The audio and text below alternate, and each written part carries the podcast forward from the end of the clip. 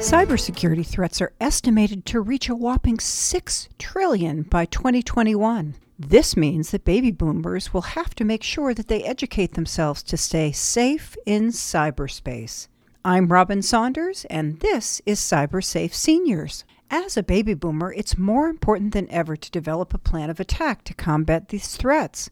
Seniors are increasingly becoming a target of sophisticated cyber attacks. Here are five things that you can do to help prevent cybersecurity problems in 2019. Number one, if there's one resolution that you should put into action right away, consider it this one. In this digital day and age, passwords are more important than ever. Passwords are the doorway into nearly every action on your computer and accessing just about everything in your digital life. We use them to access our email accounts, social media profiles, smartphones, desktops, laptops, TVs, security systems, and more. And passwords are the easiest way that cybercriminals can get access to your precious information. When you're trying to keep up with all your logons, it can be tempting to use the same simple combination for every account.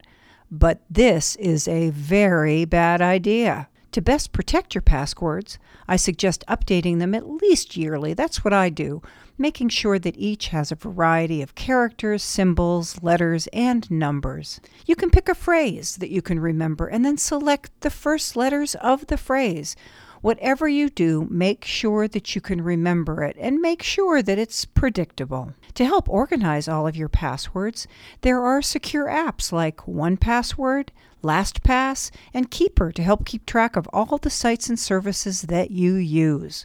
Number two, Secure your social media. It's easy to overshare information when we all have the cutest children and grandchildren, but please be cautious about sharing too many details, such as where your granddaughter goes to school or even what her name is.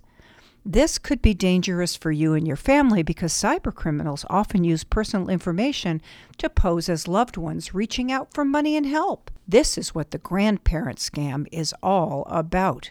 We all love our family members and we want to help them, but please check with your family before sending money or providing bank account or credit card information to anyone over the telephone. If there's one thing phishing scams have taught me, it's that scammers have gotten savvier at social engineering, which is the art of manipulating people so that they give up confidential information. They can be very convincing and very tricky, so be careful. While social media does a great job at connecting us to our loved ones, remember it can also connect us to people who we don't want to share our personal information with. Cyber criminals know how to use information you share on social media to gain access to your personal data.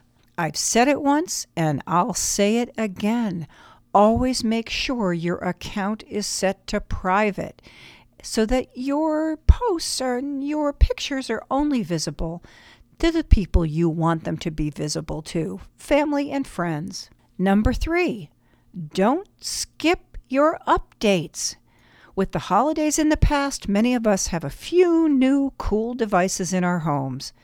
There are so many new and exciting tech toys on the market, and it's hard to avoid getting caught up in the internet thing way of life. But when you're interrupted from your awesome new device by a software update, it's tempting to just hit skip.